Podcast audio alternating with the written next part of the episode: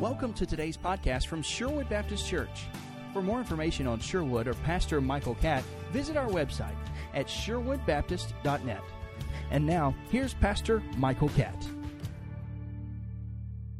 Have you ever met a Christian before they met too many sourpuss saints? Before they ran into the crowd that's been in church so long they forgot what it was like to be saved? You ever met a Christian that was excited about the Lord? I, I, I remember, I think I've told you this before. I remember this lady when, when uh, I, I was standing at the front in my home church when I just surrendered my heart to God and, and to His Lordship. And she walked up to me, and uh, bless her heart, you know, she looked like she'd been drinking vinegar and, and having intravenous shots of pickle juice. And, and uh, she walked up to me and she said, That's okay, young man. You'll get over it. I've met people that have gotten over Jesus.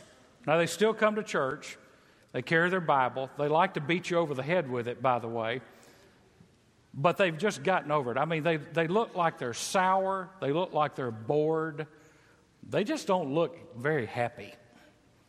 I, I like to meet somebody who's still in love and enjoys Jesus and likes to be around people who are in love and enjoy Jesus. Jesus was a friend of sinners. I don't think that that means that there's a picture of Jesus in the Bible that although Jesus hated sin, he was a friend of sinners. I don't think it means when Jesus walked up to people, they looked for rocks to hide under. They received him gladly, although he taught as one with authority. Because Jesus didn't bang them over the head with a Bible. Jesus met them at the point of their needs. In fact, he didn't have any problem breaking man made Sabbath rules to try to touch somebody's life and to touch somebody's heart. Rather than making Jesus the friend of sinners, there are a lot of believers that make Jesus look like a sanctified snob. You know, if you don't use their translation, if you don't have their belief system, if you don't do it their way, they just don't want to fellowship with you.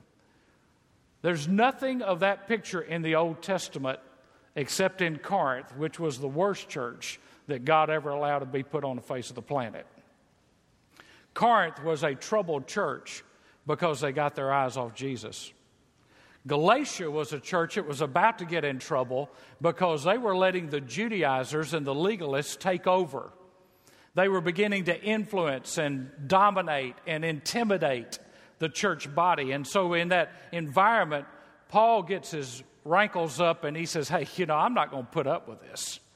I'm not going to let you do this. I'm, I'm not I, I have done too much. I've shared the gospel too much. I've taught you too much. I'm not going to let you kill the essence of the gospel. And so Paul writes this letter to the Galatians to deal with them.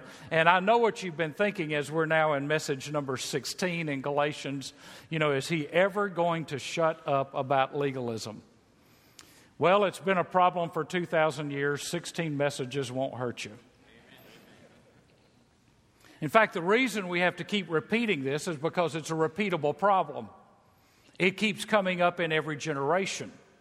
And every one of us need to be reminded that legalism is not the way to life.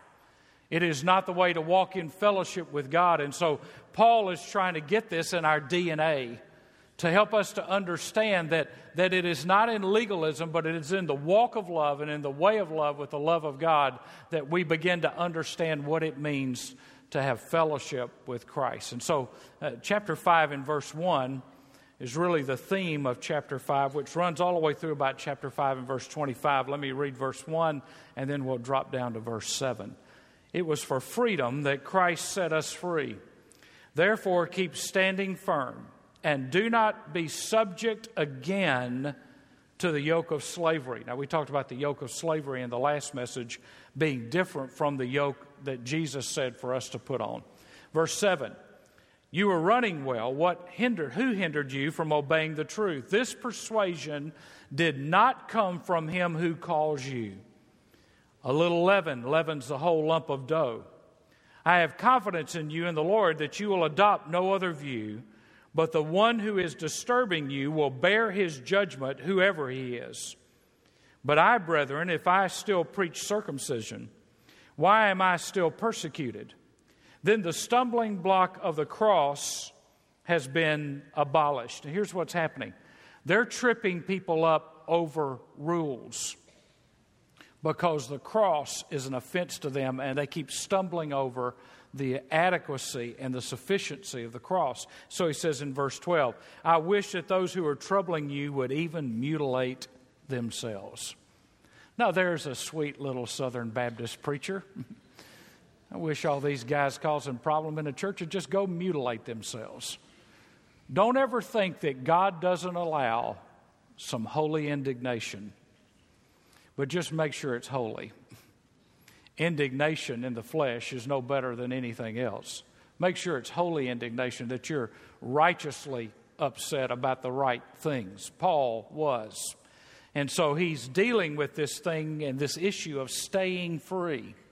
How do we stay free in our relation? We've been set free by Christ in our salvation, but how do we stay free?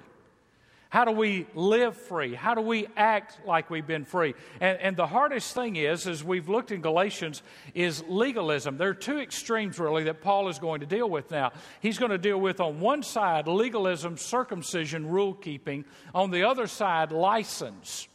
One says, you can't do this, you can't do this, you can't do this. You got to live by these rules to either help God in your salvation or to make you be more spiritual. This other side says, I don't have to keep any rules. I'm under grace. I can do whatever I want to do. And that's not a balanced view of the Bible, nor is an accurate interpretation of Scripture. One is wildfire, the other one's no fire.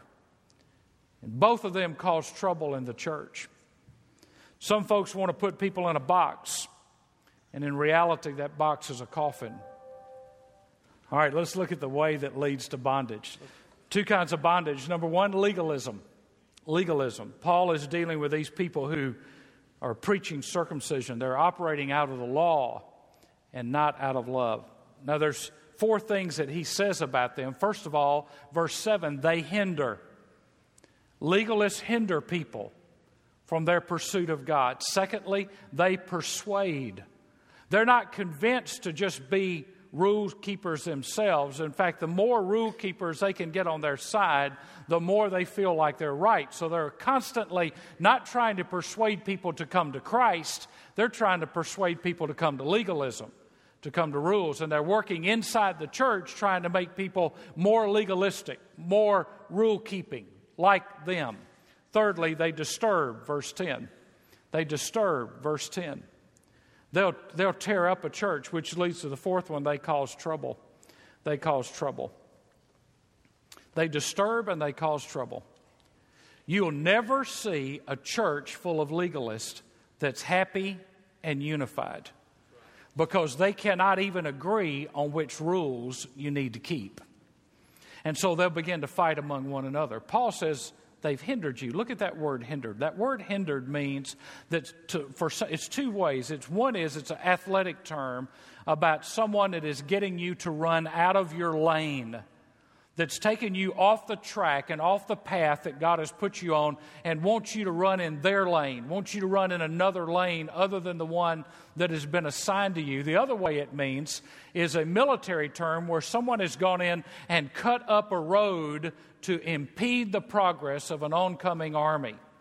And so he says, You are running fine. You are making progress. And all of a sudden, you get tripped up. You get diverted. You get sidetracked. You're running an obstacle course. You've fallen in a ditch. You've taken a detour. What happened to you? How did you get hindered like this? And, and Paul says this is inexcusable that you've let this happen to you. And look at what he says. This persuasion, verse 8, didn't come from Jesus.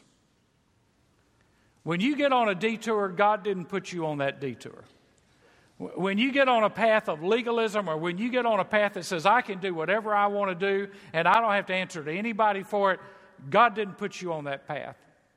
Now, here's what the legalists do. The legalist, I, I remember growing up with and going to my grandfather's farm, and every now and then uh, he would let me help him take the cattle out of the field and take them through the dipping vat.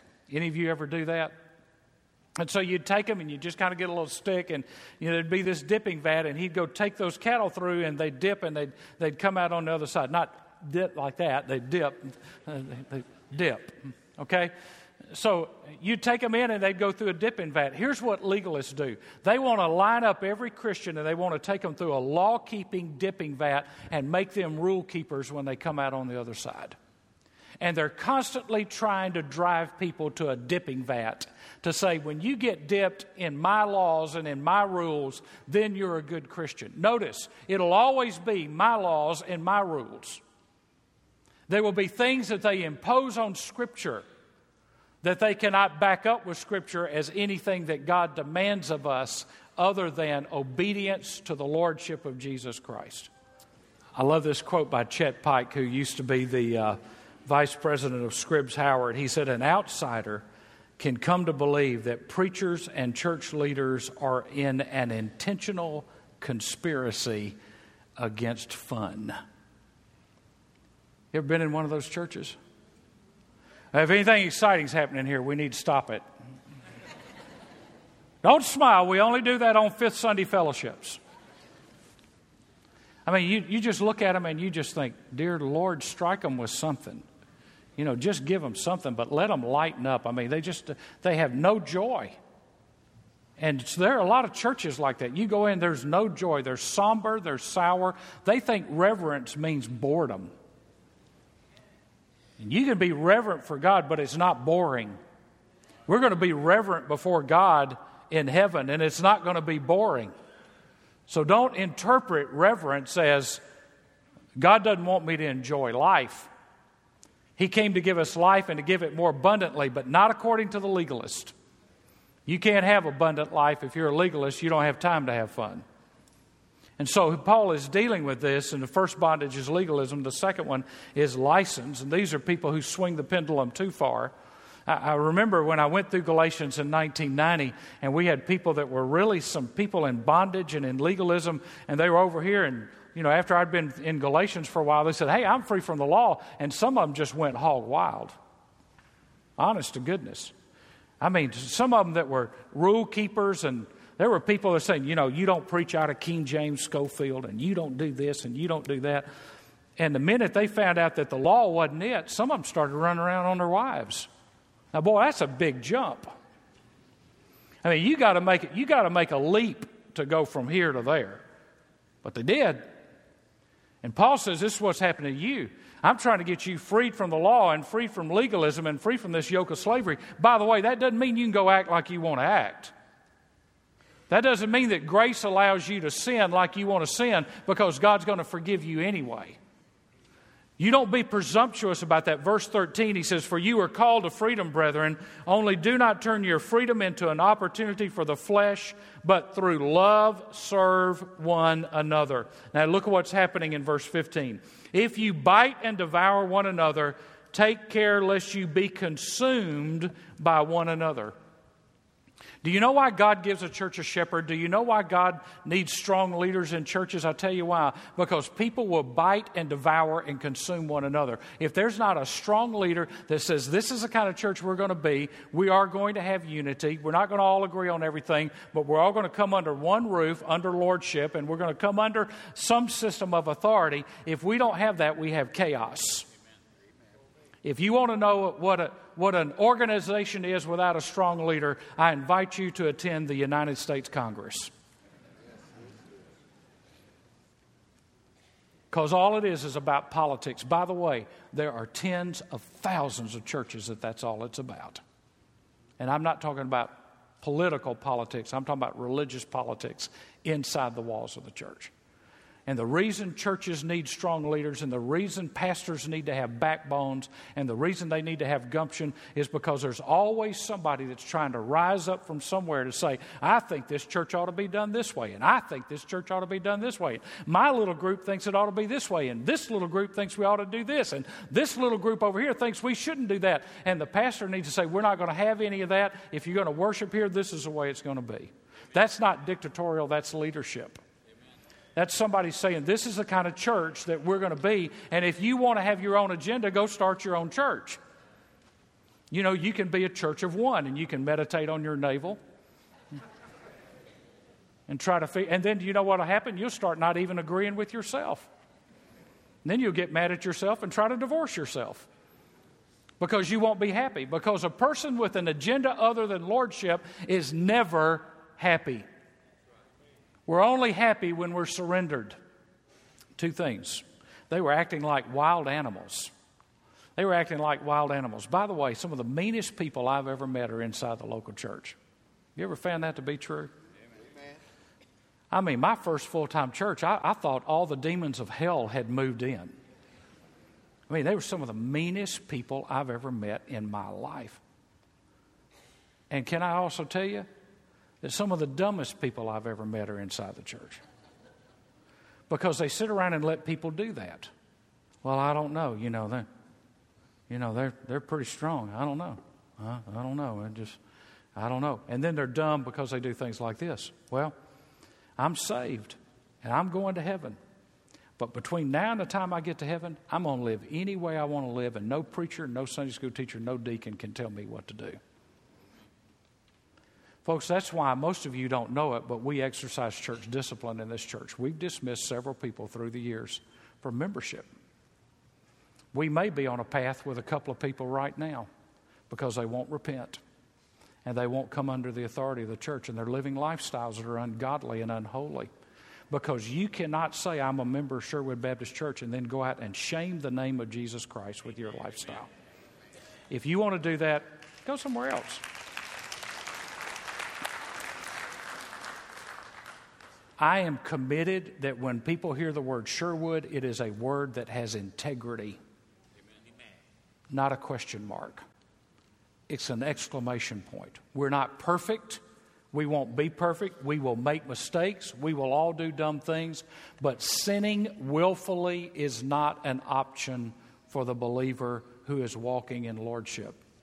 So there's a warning regarding legalism. This persuasion didn't come from him who calls you. God's not the one that puts you on this detour. You, you, see what these legalists do? They, they want to confine you, and then they make these points that they want you to live up to, and those points become points of pride, and they become a committee of one to tell you whether you're cutting the mustard or not.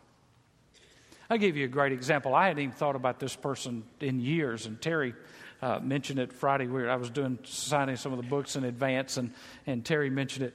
We, we had this guy in a, in a former church, and you know he got saved and he fell in love with Jesus, and then he met a bunch of rule keepers, and I mean some serious rule keepers. And so he started putting his little rules up. He was a lawyer. He was also a judge. And so rules and laws were easy in his fleshly DNA to go by. And so he came by to see me one day, and he's just telling me all these things, you know, that his family wasn't going to do. We're not going to do this, and we're not going to do that. We're not. My kids are not going to read any secular books, and we're not going to watch any television. We're not going to go to any movies, all this kind of stuff. And I said, you know, man, sounds like your kids are going to be bored stiff. And he just kind of looked at me and thought I was unspiritual. And I probably was, but I was right at the moment. And so, anyway, he shows up about two or three months later and he says, Well, he said, God's led me to sell my lawnmower. I said, Really? Yes. Yeah. God wants me to divest myself of material possessions, and I'm selling my lawnmower. Now, every Saturday, he went next door and borrowed his neighbor's lawnmower. He wasn't so spiritual that he couldn't take the neighbor's lawnmower. And so I talked to the neighbor. He never one time bought a gallon of gas to put in the lawnmower that he was borrowing because he was too spiritual to have material things. And God forbid that he would buy a gallon of gas from something he borrowed from somebody to use in his yard to make his yard look good because he was so spiritual that he didn't have a lawnmower. Can I just tell you what the Greek word for that is? That's stupid. and he was as serious as he could be. So guess what he did? He said, Oh, it's nothing that I understand. I'm not saying anything against homeschooling, okay? He said, Now I got to get my kids out of school and I got to homeschool And then within a year, he said, You know, we're going to home church because we're just, we're just not seeing what we need to see in this church and we're going to home church. And guess what? He has church with his kids. Wow, Dad, that's exciting. Can we go out and play? No. Can we have fun? No. Can we laugh? It's not Christmas yet. Now, you sit there and you think, that's crazy. Nobody acts like that. There are all kinds of people who act like that. They need help. We may should put them on drugs. They certainly need counseling because they don't understand that they've been set free from the law of sin and death and they've been set free to live by the law of love. Doesn't mean you abuse it, but it doesn't mean you add to it either. And so Paul is dealing with this, uh, these attitudes that are leading, leading to these actions. And, and let me just give you a, a summary statement on this. If you're not motivated by grace, no other motivation is good enough. If you're not motivated by the grace of God to do the right things in the right way at the right time, then no other motivation is going to be good enough. You won't live up to that. You'll find a way to cut corners. Now, Paul says that, that, that they have been running, but they've been hindered, and he uses this athletic illustration. It's a military illustration, it's an athletic illustration. By the way, Paul never uses an athletic illustration in regards to salvation. Paul always, when he's using an athletic illustration of running or boxing or fighting or whatever it is, when Paul is using those, he's dealing with the process of our sanctification. And Paul says, You were running. How did you get off track? Now, Paul changes his illustration. Paul uses a Paula Deen illustration. Being from the south, he would have done that. Verse 9 A little leaven leavens the whole lump of dough. Now, in the Bible, leaven and yeast is typically symbolic of evil. And what does leaven do? Leaven makes the bread rise. Now, here in Galatians, he's talking about the leaven of works and the leaven of the law. In 1 Corinthians 5 6, he says, Your boasting is no good. Do you not know that a little leaven leavens the whole lump of dough? He's talking about the leaven of immorality. So the leaven can be in two forms. Evil can be in two forms. One is trying to work out your salvation by helping God out in your salvation, by aiding God by doing things. The other is by immorality. It goes back to legalism and license. And so here's what happens. Paul says that this leaven gets in and it starts as a little thing, but left unchecked, it rises and it grows and it dominates and it overtakes. Now, here's the principle that you need to understand. If you mix a little law with grace, you will ultimately end up with a lot of law and a little grace. And you may possibly end up with all law and no grace. Which is why we have the epistles to remind us that we are not saved nor are we kept by keeping the law, but by responding to the grace of God given to us in Christ Jesus. And so these legalists use their standards and they set up their themselves as this committee and they begin to judge and it's just a it's just a way to have a fight. Can I tell you what most legalists say? Here's how you can spot them. You know how you always say, you know, you look familiar. Oh, it must have been my picture at the post office. Here's how you can spot a legalist they always look down on you because you are never good enough for them. And their standard of measurement and of righteousness is themselves, not Christ. How you measure up to them is how they judge you. And that's not the biblical way to look at people. Now, can I tell you something? Most people in churches in America today feel like failures. Some of you came in this room today and you feel like a failure. You feel like you can't measure up. You feel like you can't meet the demands of God. You feel like you, you can't do this and you can't do that, or you're struggling. You're kind of living in Romans 6 and 7. You hadn't gotten to Romans 8 yet. And you're, you're just battling and you're just frustrated and you don't know what to do and you don't know how to live and you don't know how to make all the pieces work and, and you, you're trying to, the puzzle just seems jumbled up and, and you feel like a failure. You feel weak. You feel embarrassed. You're wondering if anybody's going to know that you're not as consistent as the face you try to paint on Sunday morning to make you look more consistent than you really are. Can I tell you why you came into church today feeling like a failure? Because you're trying to impress somebody and live up to somebody else's standards, you're not trying to live up to God's standards. You're trying to please somebody else. Listen, God knows you're a mess, and He loves you anyway. I mean, God knows you're a mess. God knows you've blown it. God knows everything you did this past week that was bad, evil, dumb. You weren't thinking what you said, what you thought, what you did. God knows it all. But you didn't see God standing at the door of the church saying, I condemn you. You see a cross that says, I love you. Bring it to the foot of the cross. God does not hold us at arm's length trying to keep us away. God stretched out his arms so that we would know that his arms were big enough to get around us. And so when you blow it and when you fail, quit worrying about what the people sitting next to you or on the other side of the room think about you. Start thinking about what do I need to do to be back in right relationship with God because he's the number one person you've got to please. You can please me and not please God. You can please this staff and not please God. You can please everybody in your Sunday school class and not please God. But if you please God, I promise you, the people that matter, they'll be pleased. And by the way, you're feeling like a failure, and you think the person next to you's got it all together, and they're feeling like a failure. So, if we just all admit that there are times when we walk in this room and we feel like failures and we feel like we've blown it and we're embarrassed to be here, if we'd ever get over ourselves and over our self image, and in fact over our self righteousness that says we have a right to think anybody ought to think anything of us other than we're unworthy of the gospel of grace, we could enjoy church a lot more. There's nothing in me worth liking. There's nothing in me worth saving except that God wanted to save me. In fact, living to please others is just another form of self righteousness.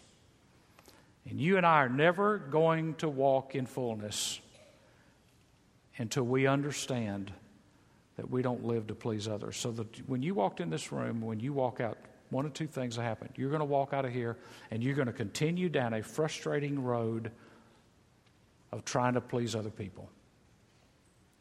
That road has potholes everywhere. Or you're going to live in Christ.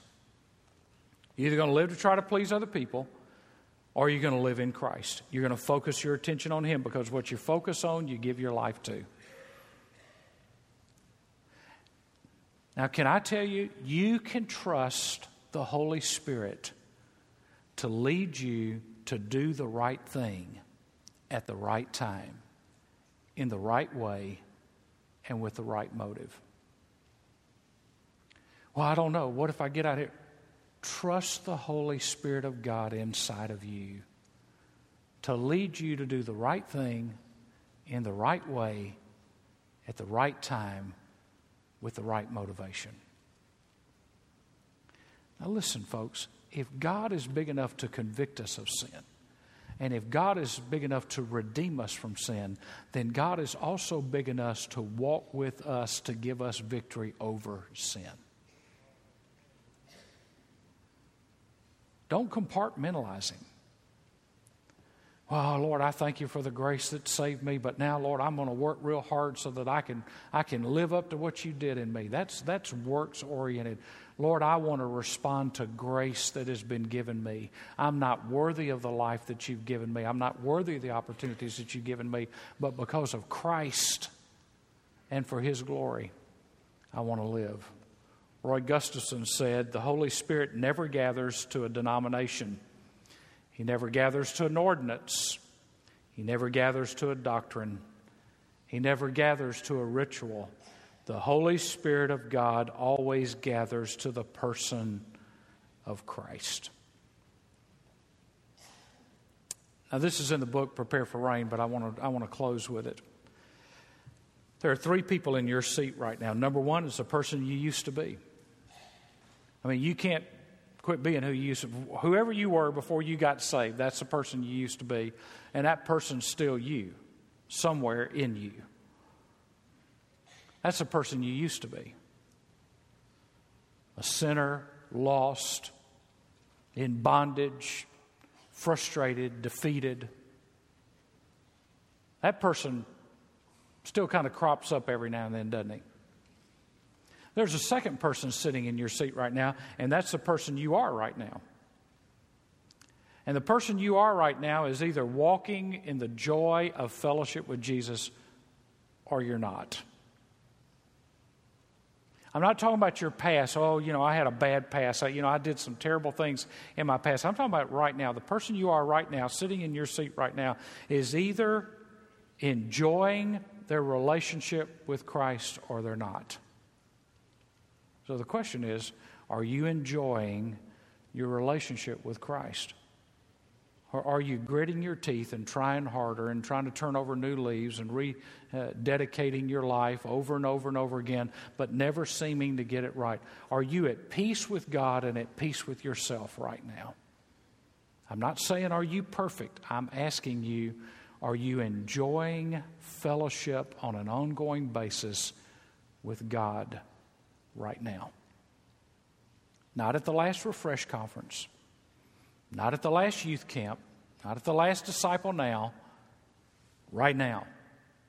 Current.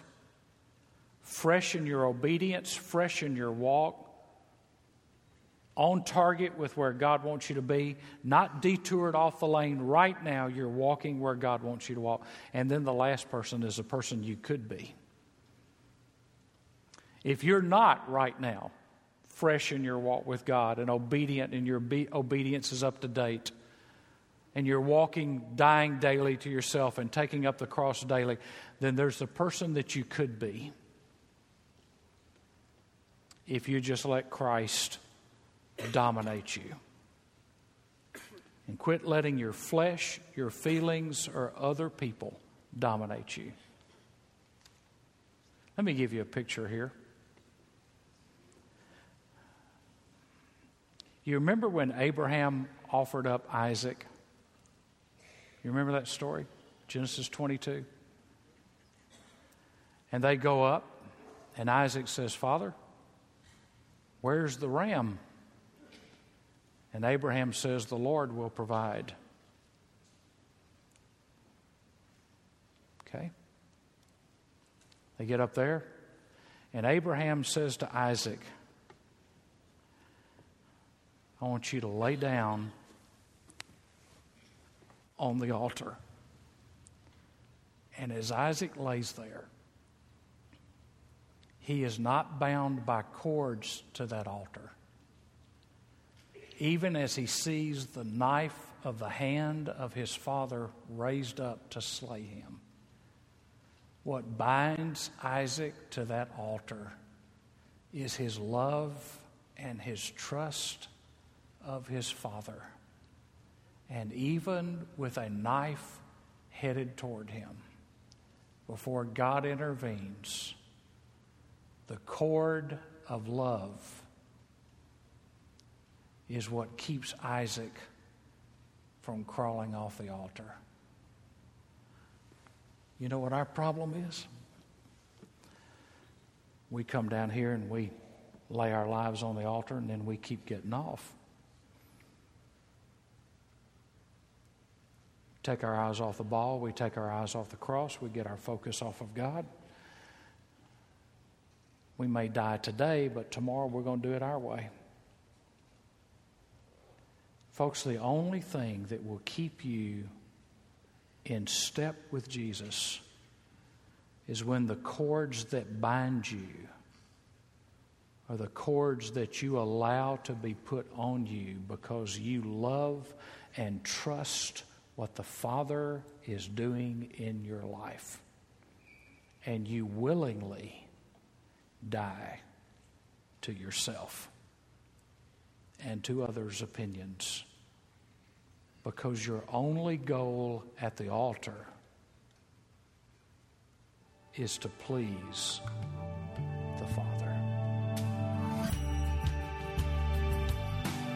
Thanks for listening to today's podcast from Sherwood Baptist Church and Pastor Michael Catt. For more information about Sherwood, you can visit our website at sherwoodbaptist.net. If you live or visit in the Albany area, we invite you to worship with us here at Sherwood. Thanks again for listening, and have a great day.